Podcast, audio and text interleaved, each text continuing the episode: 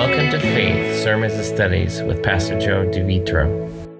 This morning, we're going to be looking at a passage of scripture that is very much um, one that is misinterpreted.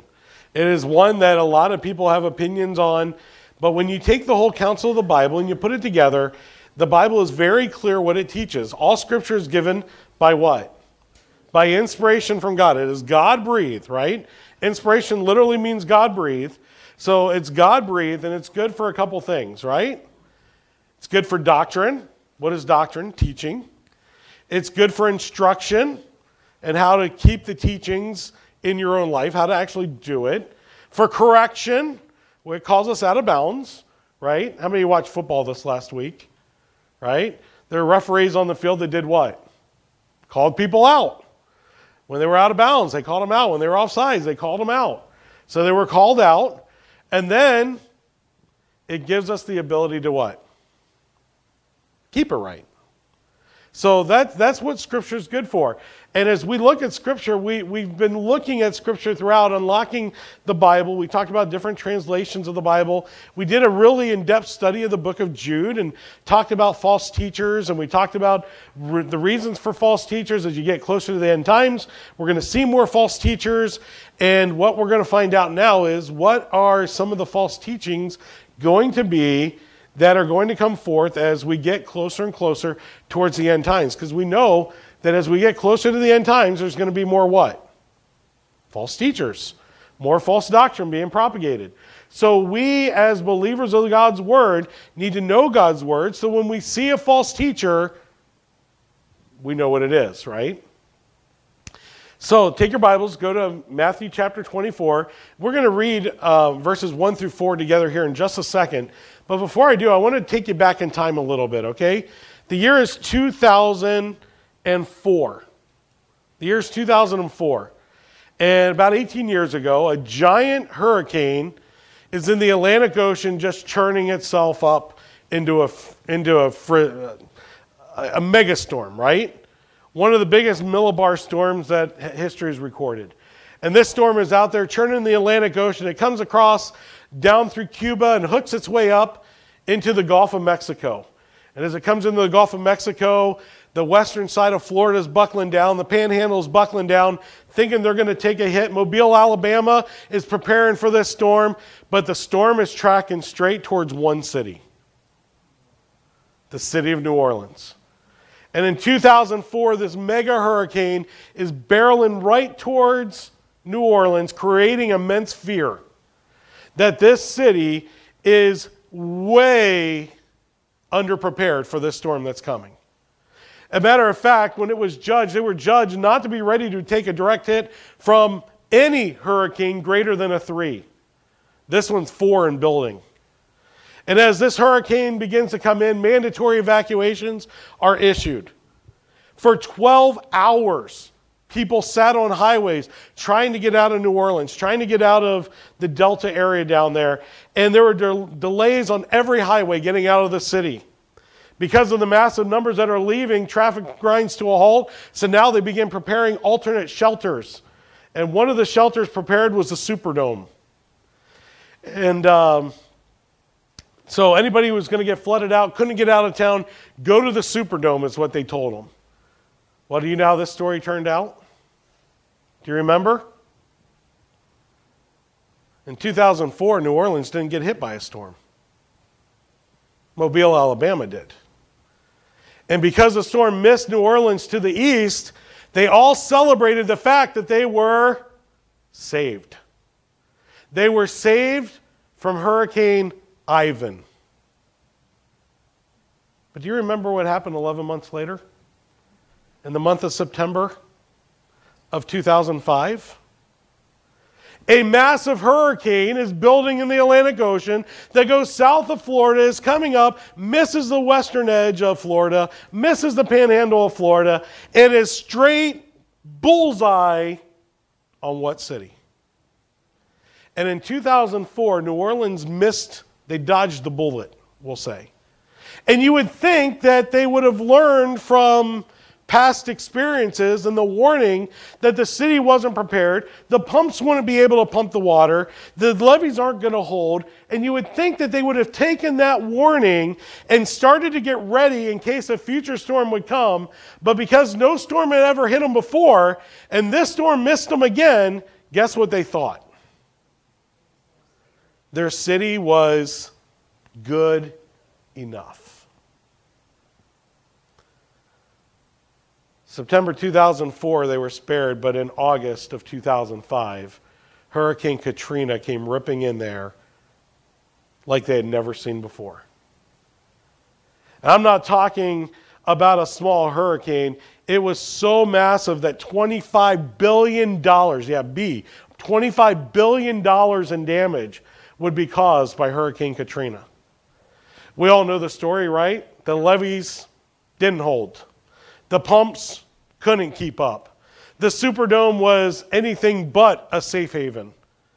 And in the midst of impending judgment and coming storm, the people of New Orleans did absolutely nothing to prepare. Nothing. Even though 2004 was a dry run for 2005, because it had never happened before and, and they missed so many others, they fell into a place of false security, a false sense of, we got this. And instead, their city was destroyed when they could have been prepared. You know, there is a storm that's going to come, there is a judgment that is still in the future. And what should have been a wake up call for New Orleans, and we look at New Orleans and say, how dumb were they? But do you remember in the days of Noah, there was a storm coming too? And for 120 years, Noah preached what? It's going to rain. Noah, what's rain? There's a storm coming and God's judgment's coming. You need to repent. Noah, man, you've been teaching this lesson for 120 years. Nothing's happened. Nothing, nothing's going on, Noah. We're still marrying. We're still having fun. We're still eating every day. My grandpa's dead. He died in the amount of time you were preaching. And you know what, Noah? Thanks for the warning, but everything is okay. Guess what time we live in? We live in a time in which there's more access to the Bible than any generation that's ever lived. There is more access to church and God's Word in our world today than any other generation that's ever existed in the world. And if you were to go out to the average person today and say, I believe that Jesus Christ can come back at any moment, it could be today, are you ready? What would the response be that you get? That's cute. That's funny. They've been saying that since the 1930s. Man, we're in 2022. And it still hasn't happened. Well, guess what's still in the Bible? The warning that there is a judgment that's coming. Just like the days of Noah, where Noah preached there's judgment coming, we know for a fact that there's judgment coming. Just like New Orleans knew a storm was coming and they did absolutely nothing to prepare for it, we have Christians, believers, and churches today that are doing absolutely nothing about the fact that judgment's coming. And just like in the days of Noah, where they gave in marriage and drank and, and, and enjoyed life and didn't focus on God, we live in a society, we live in a generation, we live in a time in which it's very similar to the days of Noah. Ivan was the warning shot, Katrina was the judgment for New Orleans. It was the knockout punch, if you will. It was judged. How were they judged? Were they judged by God? No, they were judged by the fact that they weren't ready. They professed themselves to be ready, and they were what? They were not. And now history is the judge, right? Were they ready? No, they weren't ready. And you know what? History is the judge for Noah. How many people got in the ark? Were they ready? No, they weren't ready. And you know what? When Jesus Christ returns, I wonder how many are going to be ready. How many are really ready to see Jesus Christ return today? I think if we're honest with ourselves first, most of us aren't living like Jesus could return today. Many of us aren't thinking that Jesus' return might be even be this next week. We plan, we make plans, we do things, we, we, we we project on Jesus Christ sometimes, you know. Well, God will forgive me if I don't really care or if I miss or if I do that. It's not really a big deal to God. And so here we hear from time to time from different people when different events happen in our world that the end is near. And you know what? Sometimes when we hear that, even some of us Christians snicker a little bit, don't we? We're kind of like, well, I don't know. I don't know how close it really is. But let's take Scripture and let's follow Scripture and see what Jesus Christ says about the time before his coming. Now, we know, if, you, if you're saved and you study Scripture, that the return of Christ isn't a one thing event, right? There's the return in the air, which is called the what? Rapture. There is the seven year tribulation period. Then there's a millennial reign period where Jesus comes again the second time. And uh, so we know that this is a little bit linear. So we're going to take, when we say the end times in our study, we're going to be talking about the guaranteed 1,007 years left to go. Okay? And that event starts with what, what event? The rapture. Okay? So, Matthew 24, we're going to see a little bit about the rapture. We're going to see a little bit about the judgment of the tribulation. We're going to see a little bit about the millennial reign of Jesus Christ. And we're going to study through these things, not necessarily in chronological order, because Jesus didn't necessarily stay in chronological order. But what he's doing is he's talking to his disciples and he's overlooking the temple and he's sitting on the Mount of Olives looking across the valley at Jerusalem below them and the disciples are going to talk to Jesus and ask him about what are the signs of the end of the, and the key here is this the end of the age. Okay? What are the signs of the end of the age? Let's pick the narrative now up here in Matthew and let's look at chapter 24, verse 1. And uh, it says this Jesus left the temple and was going away when his disciples came to point out to him the buildings of the temple. But he answered them, You see all these do you not? Truly I say to you, there will not be left one stone upon another that will not be thrown down. And he sat on the Mount of Olives, and the disciples came to him privately, saying, Tell us when these things be, and what will be the, say it together, what will be the sign of your coming, and, right, here's a conjunction, what is the sign of your coming, and the end of what? What does the end of the age mean? What's the difference between his coming and the end of the age? There's a distinction that's put here. There's a kai connecting these two in, in the Greek.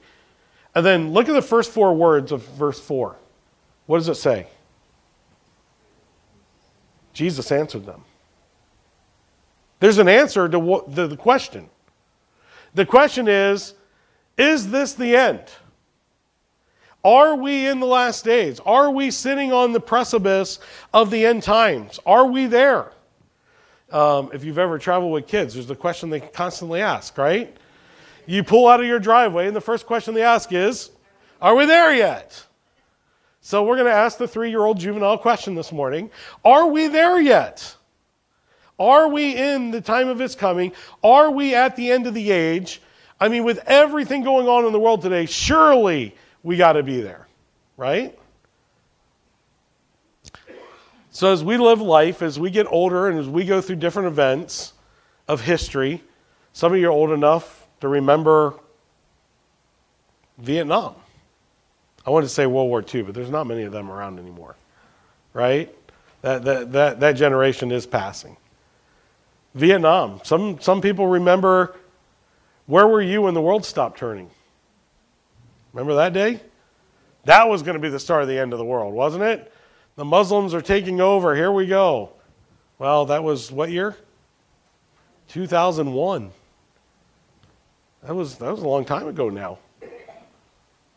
Kids have gotten married since that happened, that were born when that happened.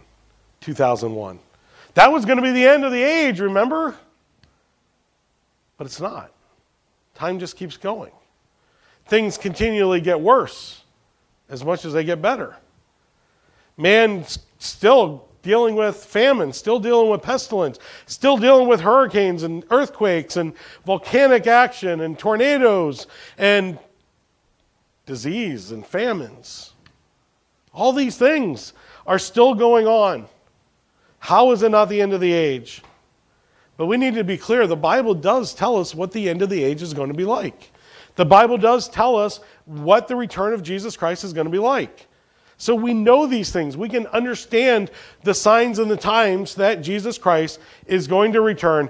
But the Bible is very clear that no man knows the day or what. Now, I don't know about you, but if I told you that at one minute of your life, something's going to happen to you, how are you going to live your life? Focused on the minute, or are you going to live your life? Are you going to live in worry and fear that in one minute of your life something's going to happen? Or are you going to live the rest of your life and have faith that God's going to bring you through that minute? You see, there's two different types of people in the world today. There are those that are living in absolute fear of the future and what the future holds, and those that understand who owns the future. By the way, you sung about it in the second song. Did you catch that? For I know who holds the future, and life is worth the living just because he lives? Do we really believe that? Because I watched during coronavirus, that's not how people lived. I, have watched through wars and 9 11, that's not how people live. It wasn't interesting the revival that happened at 9 11? What happened to that? We couldn't wait to get back to normal life. Remember coronavirus? I just can't wait to get back to normal life.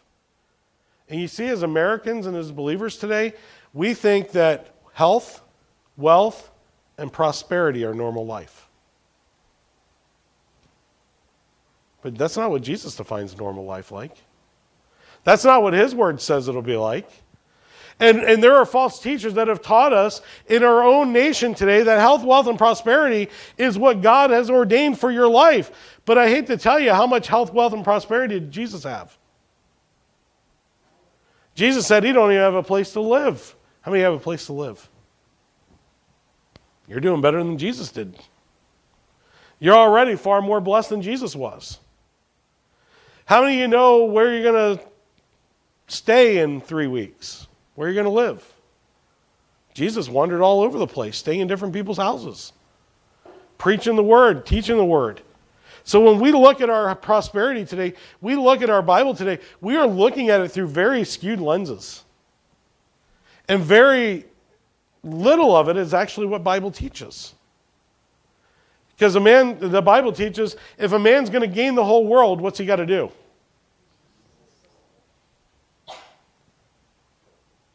That's a pretty high price, isn't it? But that's not what the Bible actually says. See, I quoted out of context, didn't I? That's not what it says. And you see, that's what modern church is doing today. We take a little bit of truth and we quote it out of context, and then all of a sudden we build an entire doctrine that the Bible never teaches off of it. I'm going to show you that here in just a second. We're going to take a look at a couple passages that that happens to quite frequently. But how's the verse really read? What shall it profit a man if he gain the whole world and lose his own? Or what will a man exchange for his soul? In other words, can the world buy your heart? Can the world buy your heart? And if the world's going to buy your heart, how are they going to buy it? What are they going to use to buy your heart from God? Health? Wealth? The very three things that most churches are teaching today. Think about that. The love of money is the root of a little bit of evil. You look at the politicians today, what are the things they're interested in? Power and money. And in our economy, money is power. The billionaires want to, want to dictate what's going to happen to everybody else. And you know what? All this the Bible tells us is, is, is natural to man. It is not natural for people to want to serve God. It is not natural for people to want to sing to God. It is not natural for people to want to pray to God. It is definitely not natural for people to want to read His Word. And if you're in the flesh, none of those things are going to appeal to you. But if you're living in the Spirit of God, every one of those should be important to you. Because every one of them is a decision that you consciously make to surrender your will to God's will. I want to worship me. God says, don't worship you, worship me instead. I, I want to do my thing, but God says, no, yield to me your life, your spirit, your talent, and allow me to lead you where I want you to go. So the Bible is crystal clear when it comes to end time content. The Bible is crystal clear. We don't know when, but we know it is. We don't know how, but we know the one who does. And we don't know to what extent, but we follow the one who does. Right? The second song. Life is worth the living just because he lives. I don't care about the future. I know who holds tomorrow because he lives. Now, because he lives, I can face tomorrow because I know he knows what I don't know. But if I knew what he knew, then I would be different than the way I am. By the way, that's Romans 7, isn't it? Isn't that Romans 7 where Paul is arguing if I knew what Christ knew, then I, I would be better, but because I don't, I live in the flesh rather than living in the spirit. If I just yield to the spirit, I wouldn't do the flesh. And oh, wretched man that I am, who can save me from myself? In Romans 8 1, there is now therefore no condemnation to those who are in Christ Jesus. The one who holds the future, the one who holds our salvation, the one who keeps us. So the big question right now is simply one Are we at the end of the age? Are we near the end of the age? Is this, what we're seeing in our world today, the end of the age? Well, Jesus quotes or starts this narrative of the section we're going to read. In Matthew 24 and 25, the majority of the texts that you see in these two chapters are one big narrative, and it's Jesus on the Mount of Olives talking with his disciples alone. He's with his followers, his believers, his teachers, the ones he's been discipling, the one he's been pouring his life into. Okay? He's with them, and they're worried about the temple. They're worried about the place of worship. And what does Jesus tell them? See all these buildings, see these walls, see Jerusalem below us? All this stuff's going to be destroyed. All of it's going to be taken down. Not a stone is going to be left on the Temple Mount. What do we know happened in AD 90? The Romans come in and they level the temple. Not a stone left unturned. They take all the artifacts out of the temple, they destroy everything. So, this chapter and the next chapter, 24 and 25, are going to all be about the end times, all right, as we get into this. And we're going to begin this sermon series this morning where we're going to cover many subjects regarding the end times. All right, so for the next five, six weeks, we're going to dig deep. We're going to go deep, intentionally go deep. And I praise the Lord the live stream's fixed so that we can, we can have this so you can go back and watch it again later on if you want to, uh, to catch up on this. We had a problem with uh, some memory, got that fixed, and now everything's working right again. Uh, so if you're watching online, sorry about the last couple weeks.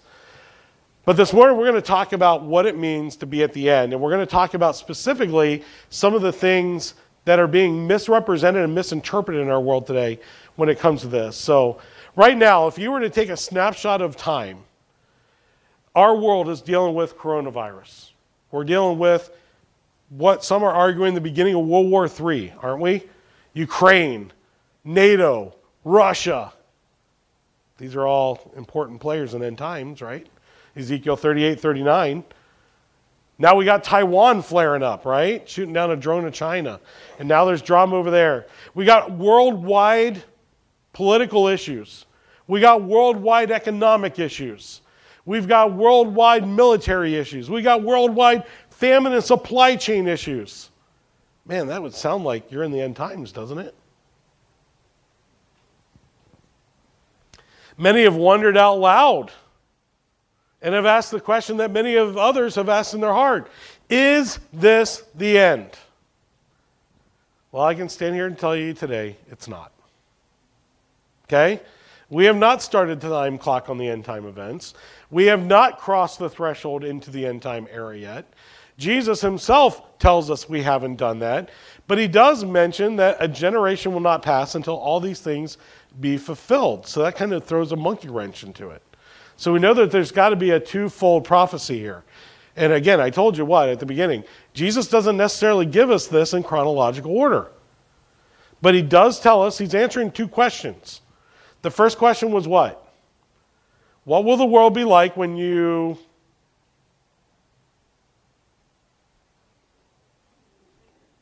when you return? And what is the end of the age? So he's answering two questions. He's not answering one question. And that's the first misinterpreted uh, aspect of this passage, is they try to make this event all one thing. It's not. It's a twofold. When are you going to return, and what is the end of the age? Right? So is everything going to fall apart? Our government's going to collapse? And even though we don't want to predict the end, there is always going to be reason for people to want to predict the end, right?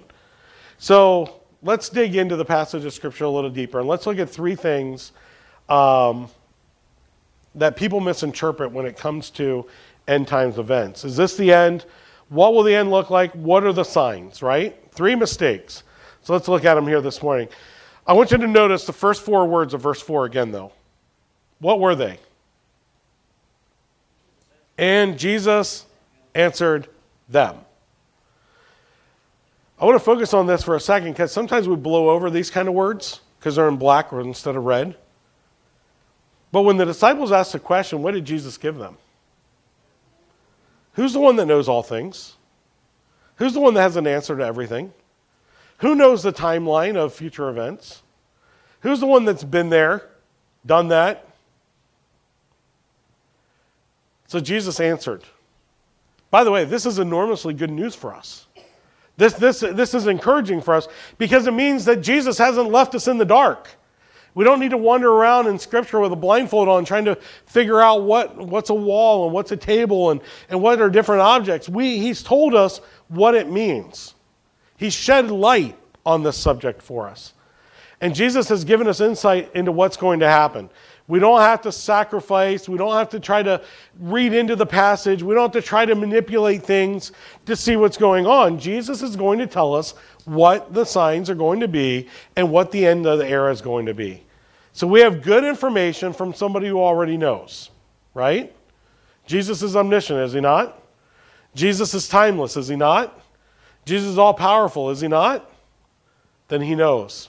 So there's a lot in this chapter and other parts of the Bible that we're going to delve into. And as we do, in the weeks to come, I'm going to give you the scripture passages to support what we're going to be teaching you. But this morning to get going, I want us to focus really on the three mistakes and the big picture that's going on, okay? Mistake number one people today love to take scripture out of context, okay? People today love to take scripture out of context and make it say what they want it to say. And I want to share a, a thing with you that we learned the first year in Bible study in college, okay? Any text out of context is a pretext for heresy. Okay? I, I, didn't put it on the screen, but I want you to hear it. Any text taking out of context is a pretext for what? Heresy. So be careful when you use verses that you understand the context in which they're given. Understand how Scripture works. Understand what the authors are talking about when they're using verses in their context. Sometimes people like taking the Bible for what it actually says and they pull it from the original context and they make the Bible sound like it says something it's not saying. I already did that to you already, didn't I? Um, if I were to tell you money is evil, have anybody heard that? Money is evil, it's from the devil. No, that's not what the Bible teaches. What does the Bible actually teach? The love of money, the desire for money, is the root of all evil, which while some coveted after, now what are we supposed to covet? the Lord. But if you're coveting money over the Lord, then it's going, you're going to err from the faith and you're going to pierce yourself full of what? Many sorrows. You're going to find yourself empty. You're going to be like a pot that has holes and can't hold water. That's what it means to pierce yourself through with many sorrows. You're a pot that can't hold water. What good's a pot that doesn't hold water? If you're trying to draw water, doesn't work. So, this is a particular danger when we get to prophecy because people like to take things out of context and then try to interpret them in light of events that they're familiar with. Okay? A simple example. Let me give this to you. Psalm 4, what if I were to tell you today that Psalm 14, verse 1 says this There is no God?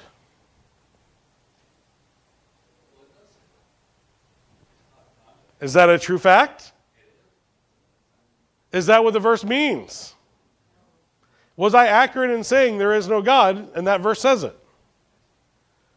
This is what's happening in churches today. Now, this is an extreme, okay? I'm using an extreme example here. What does the verse really say? The fool says in his heart, What? Now, I don't want to be associated with a fool, do you? I, I don't want to be associated with one that doesn't have understanding of what the Bible teaches. Now, why do they say there is no God? Well, because they're corrupt, they do abominable deeds, and there is none who does. So when we say, well, that person's a pretty good person, they'll probably be in heaven. Is that what the Bible teaches? What does Psalm 14:1 say? There's none who does good. That means all men are corrupt. Wouldn't it be great if there was a New Testament verse that said the same thing and made it real concise and easy to understand? Wouldn't that be awesome if there was like a verse that would help us out with that? I think it goes like this For all have, there it is, right? And come short of the glory of God. You can't get there, you fall short. You come up wanting. You can't get to God's glory because you're not God. So if we fall short of God's glory, then what do we need? We need God's help. We need God's rescue. We need God's Savior. So, there's a danger in misquoting Scripture out of context to get it to say what we wanted to say. But any Scripture out of context is a pretext for heresy. So, understanding Scripture in its context makes the passage say exactly the opposite message of when I wrongly quoted it and said there is no God. Do you see how quickly you can get false teaching? Do you see how quick doctrinal error can enter in? And that's why we as Christians in today's world need to study to show ourselves approved to who? God. Approved unto God. A workman needs not to be ashamed, rightly dividing what? The word of truth. If the word contains truth, truth, in order for truth to be truth, what must it be? It must be true in every culture, in every age, at any time. In other words, truth is not relative, it's factual. It doesn't, regard, it doesn't matter what culture you're in, it doesn't matter what time period you're in, it doesn't matter what nationality or whatever you're in. Truth is truth. It, it, it supersedes time, it supersedes nationality, it supersedes people groups. So, as we're looking at, at prophecy here, we need to understand we need to stay in context when we're studying these scriptures. We need to also be aware that sometimes what people are doing when they apply various Bible passages to current world events is they're trying to interpret Scripture outside of the Holy Spirit as well. They're making Scripture say what they want it to say rather than what Scripture actually says. Okay? So we're, we're going to be intentional about sharing Scripture, but we're going to be intentional about giving you the context of Scripture around it. So again, we see that the need to read the Bible in context and not twist it into something that was not originally intended is what our job is as believers to do. We need to understand Scripture in context, okay? So the number one error when it comes to prophecy is we like to take the Bible out of context. Aren't most of you said that Barack Obama was not the Antichrist? Remember that was going around? Well, before him, George Bush was the Antichrist. And before him, Saddam Hussein was the Antichrist. And before him, do you see what happens when you try to force history on Scripture? Doesn't work. Scripture is going to prove itself to be accurate.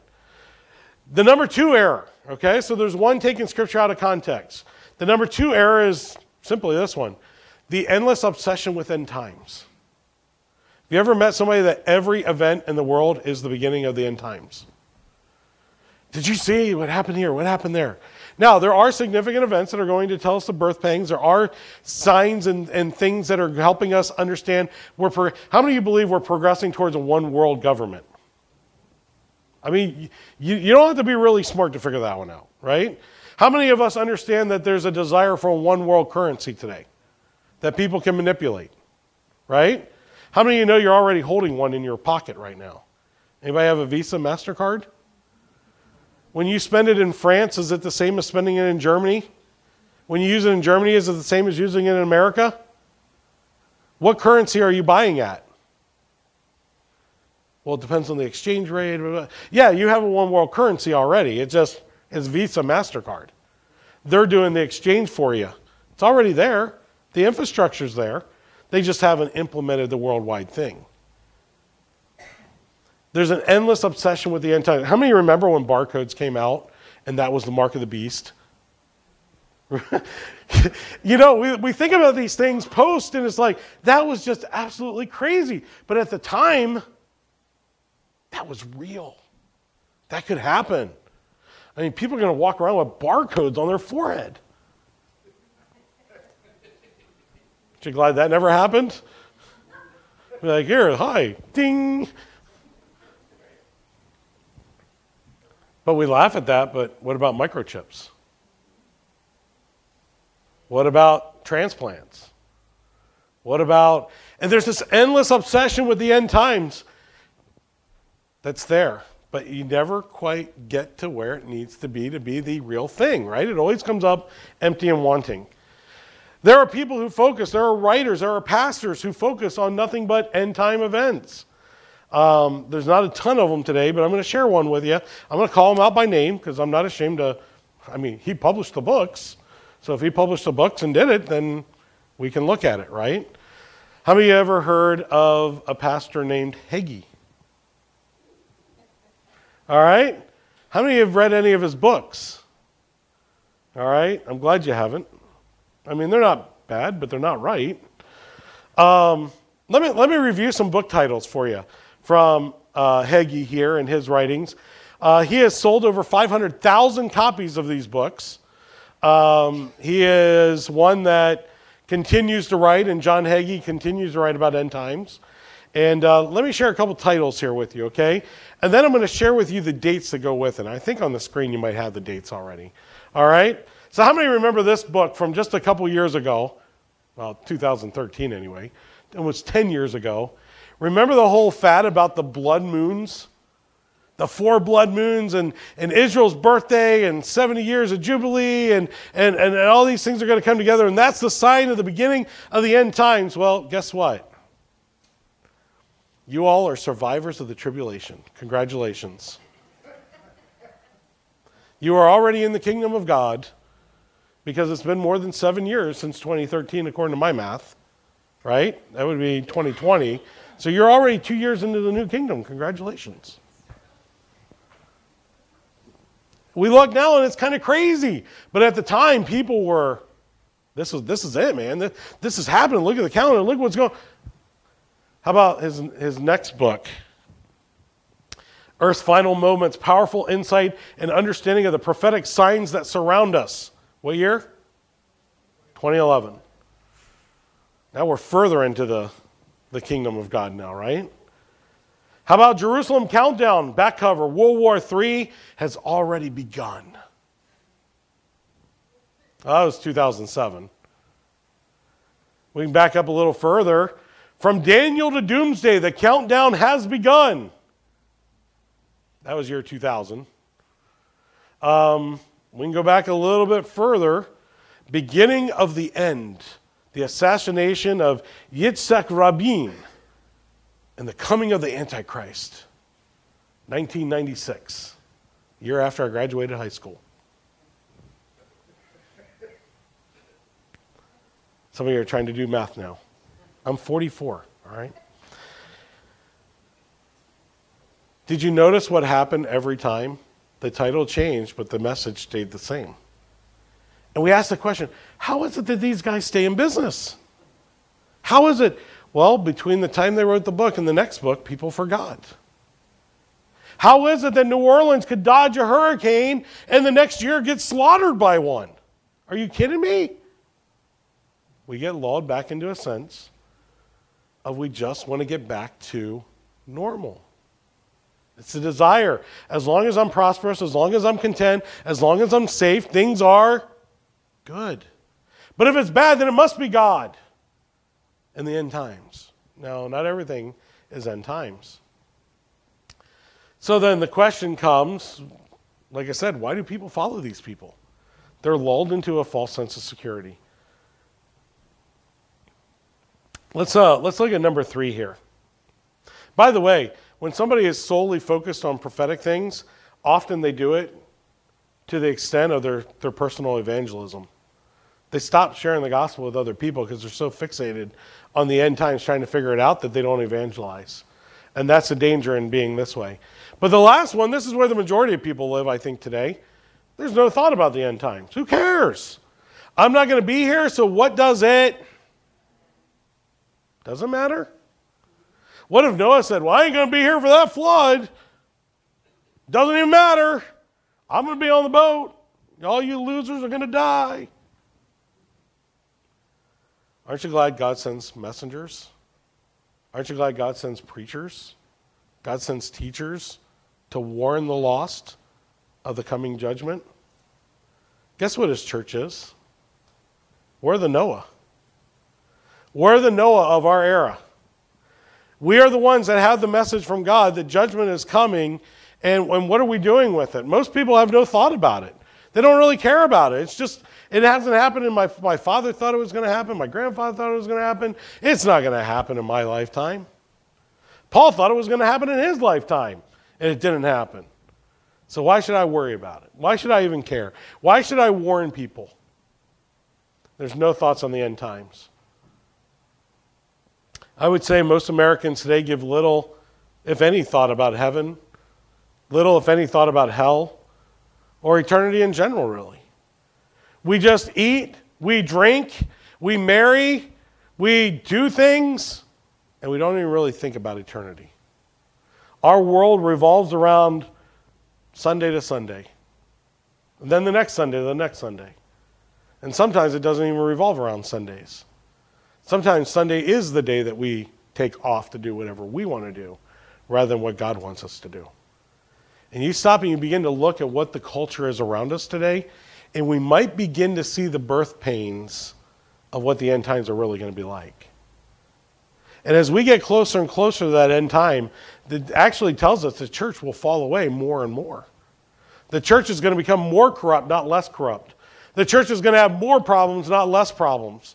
It's going to be even harder for Christians to stand, not less hard or easier. Again, I think many Americans, there's a strong desire for good times that they enjoy rather than the hard times we don't enjoy. I think this was evidenced recently with coronavirus. Remember during the lockdowns, what did everybody want? I just want to get back to what's normal. Post coronavirus, we're still not normal, but everybody's settled with the new normal. The new normal, the new way of doing things. And you know what? We're people who want contentment and what we want. But what if God allows things to happen for His glory? What if God allows things to get messed up so that He gets the attention? What if God allows things? What if it wasn't for us to get back to normal? What if the point was for Christians to have revival? Remember, 9 11 sparked a revival, but it was very short lived because it was, well, we're safe again, so we don't need God. Coronavirus goes by, well, we don't need God. We're good again. So now we'll watch videos from home or we'll, we can skip church again. But man, when we couldn't be in church, everybody wanted to be in church. We were watching at home. We were having watch parties at home. We were doing all that. Now that you can be in church, well, it's more fun to whatever. And look how much we go right back to the old ways. There's no thought about the end times. There's no thought about what God, the fact that one day every knee will bow and every tongue will confess what? Jesus is Lord. there's almost no talk about whether the disruptions to our daily life might have been from the hand of God to try to move us from our stupor, try to motivate us to do something more for Him. It's always, I can't wait to get back to normal. I can't wait to get to do what I want to do. What if it really is Christ trying to get our attention? What if the birth pangs before the end times are warning flags for us to wake up from the slumber? What did Jude tell us to remember? Contend for the faith. What, what's that imply the church isn't doing? They're not contending, they're, they're content, they're happy. Our goal is to begin with the end in mind. What is the motivation for evangelism for Christians? How many people did Noah really want to die in the flood? How many did he build the ark for? Who was invited to come in the ark? Then why did all those people die? They were content with where they were. They were happy with how they are. Their life was consumed with the things that they possessed, not the one that they possessed. And we are living in the very same age as Noah in our time today. We are very much gravitated towards our own desires. We're very much led by our own feelings. And man, I, this phrase is driving me crazy these days. You just got to follow your heart. Does anybody know what the Bible teaches about your heart? Your heart is evil above all things and desperately just follow your heart. Just follow your heart. It'll all be good if you just follow your heart. Somebody needs to shoot that cricket. Need an exterminator. No, you don't follow your heart. It's deceitful above all things and desperately wicked. Who can get to the bottom of it? You know who got to the bottom of it? Jesus did when he took upon him the sin of the world. He who knew no sin became sin for us that we might become the children of who? My heart. No. Children of God. What is the source of love? What is the source of joy? We sung about it. The joy of the Lord is our. Is it? Or is it how I feel? Or is it what I think is important? Or is it how I interpret, or how I think the church should be, or how I think scripture should be, or how I think God should answer something? You know what? In the end, it doesn't matter because the end's already done. Do you realize future events are not future to God? They're already done. That's why they're written in the book. They're done. It's set. It, it, it, it's not going to change. Just like you're not going to go back and change the flood that happened in Noah's Ark. You're not going to change that. That's done. So too is the future events. You know why? Because guess who holds the future? And why is life worth, worth the living? Because he lives. And you know what? There are some things that are true about our lives. What motivates us, this point here, our goal is to begin with the end in mind. If the end in mind is this, if America is the most important thing to you, then go all in on America. Okay? Hate to break it to you, America's not in the end times. Okay? Don't see us anywhere unless we're eaten up by somebody. Number two, if money is the most important thing, then go all in on money. But understand the love of money is what? The root of all evil. If popularity is the most important thing, then go all in on popularity. And man, we see churches doing that today. But if Jesus is the most important thing, then what? Then you got to go all in on Jesus. That's what the end times teaches us. You're either in Christ or you're not in Christ. And in the end, that's what matters.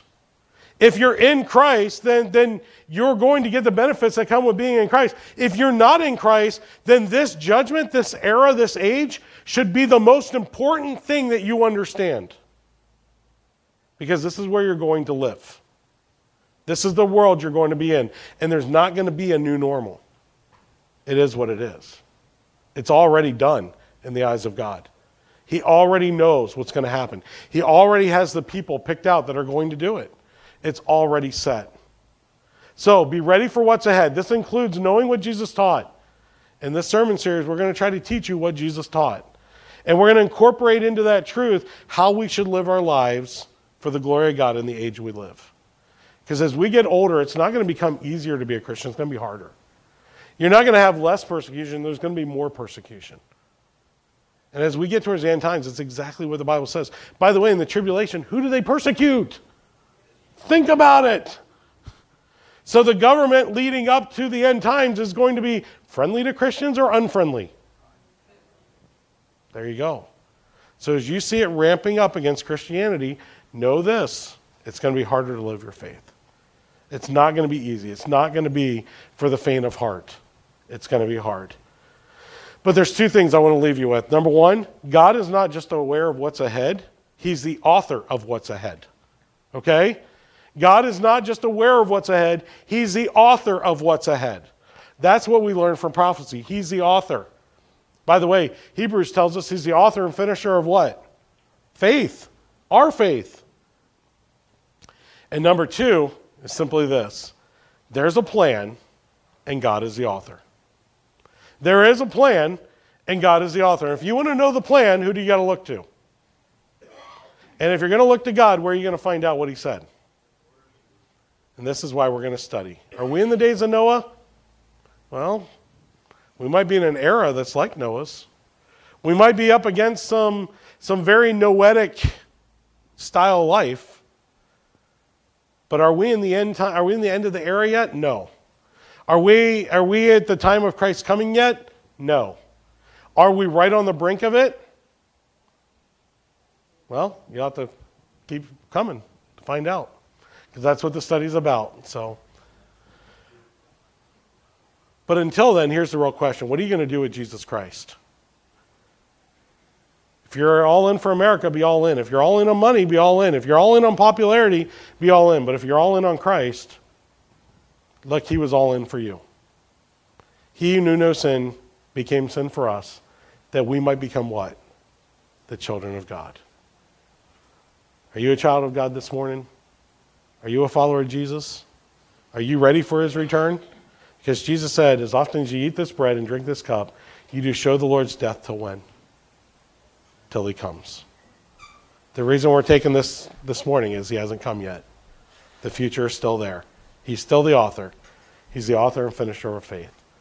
Let's pray together. Father, thank you for your word. I thank you that it is quick and powerful, and Lord, it is knowable. And I thank you for the truth that is contained in your word. And Father, in the days and weeks ahead, as we look to your word to try to begin to interpret these passages of Scripture that, that in some ways are controversial, in other ways, uh, it's the very thing that's going to happen in the future. That, Father, we would be able to rightly divide the word of truth as we study it together. And Lord, we ask for your discernment and knowing truth. And then, Father, when we know the truth, it sets us free to go into all the world and share the hope that's within us with meekness and fear fearing for their lives, but knowing the, the truth of what your word says. So, Father, help us to go out into the world this week and share the hope that's within us that others need to hear. Because you are the hope. You are worth, you make life worth the living.